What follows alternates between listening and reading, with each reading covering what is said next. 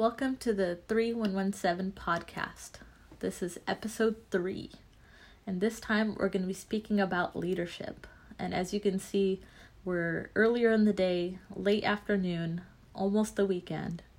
And we're recording this podcast. Usually we're recording late at night. And once again, this podcast is raw, unfiltered, real, and unedited because that's honestly how life is. And that's how we are. That's how my personality is. And so there's no fancy equipment here. We don't have a microphone. Maybe we'll get one later.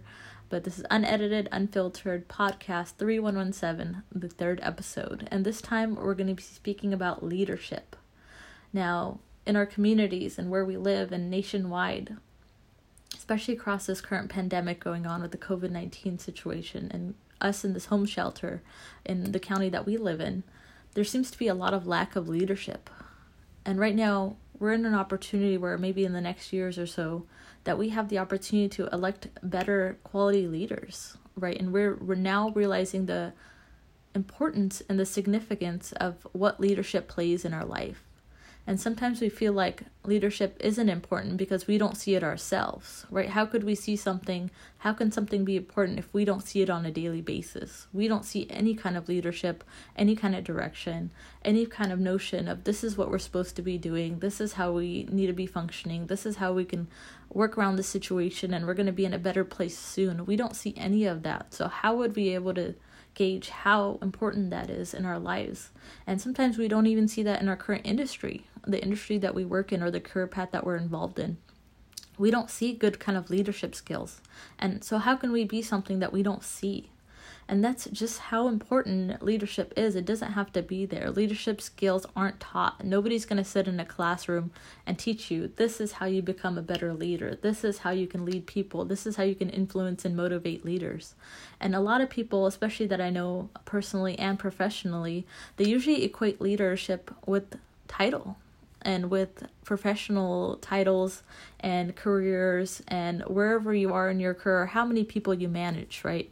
I was in management, uh, business management for over five years, managing over almost 130 people.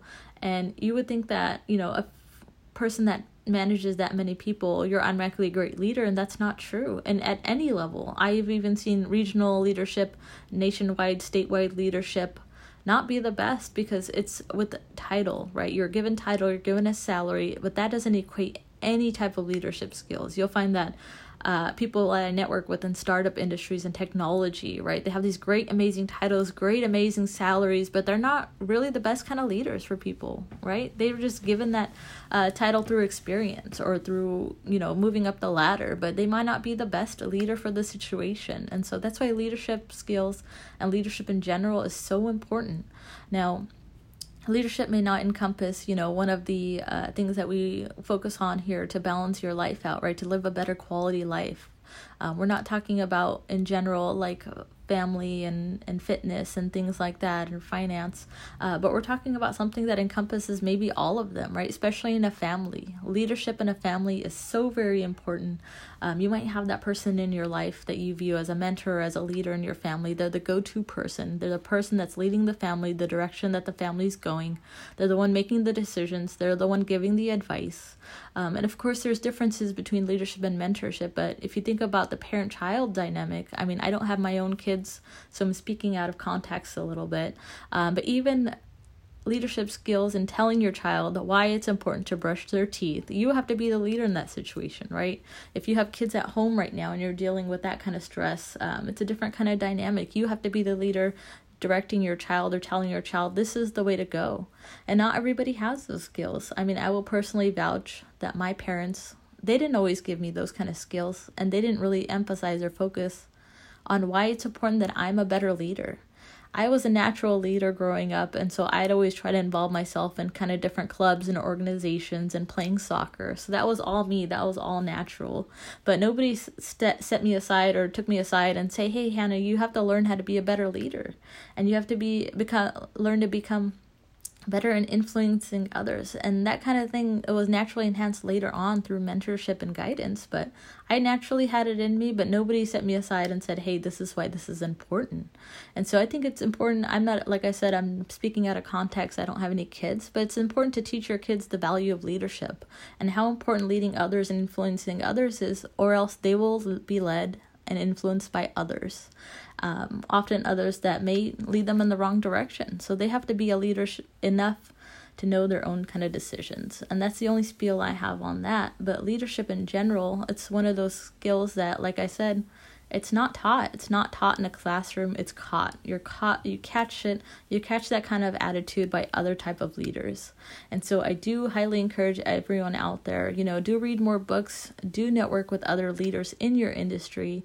Learn to become more of an influential leader. One of the hardest challenges i ever overcame it was easy to lead people when i was in charge of leading them. And if they didn't listen they would either get fired or they wouldn't get their bonus or promotion. That kind of leadership and management is actually actually kind of easy compared to influencing leading people where you don't get any kind of monetary compensation or paid off of any of their efforts, right? And that is a lot harder. I think about the nonprofit roles I've held even in Toastmasters, where I'm the club president of Toastmasters Club, I'm leading people and telling people to do things, and I'm not going to get paid off of any of that. And whether or not they do it, it doesn't matter to me. But that kind of leadership is one of the hardest things that I've ever done.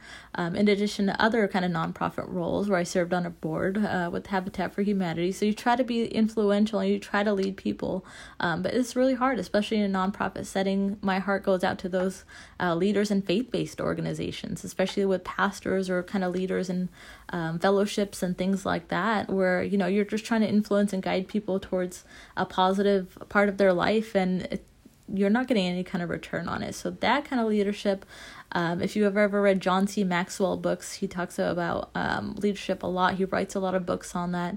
Um, but there's also the five le- levels of leadership, also a very great book. And you'll only be with a title and a manager position. You'll only be maybe a level two or level three leader. You won't ever get to level five, which is more of an influential leader, somebody that has um, that power to persuade and guide and lead others. And so that's all I have on leadership, guys. Have a good afternoon and have a good rest of your weekend. My seven minutes are up. All right.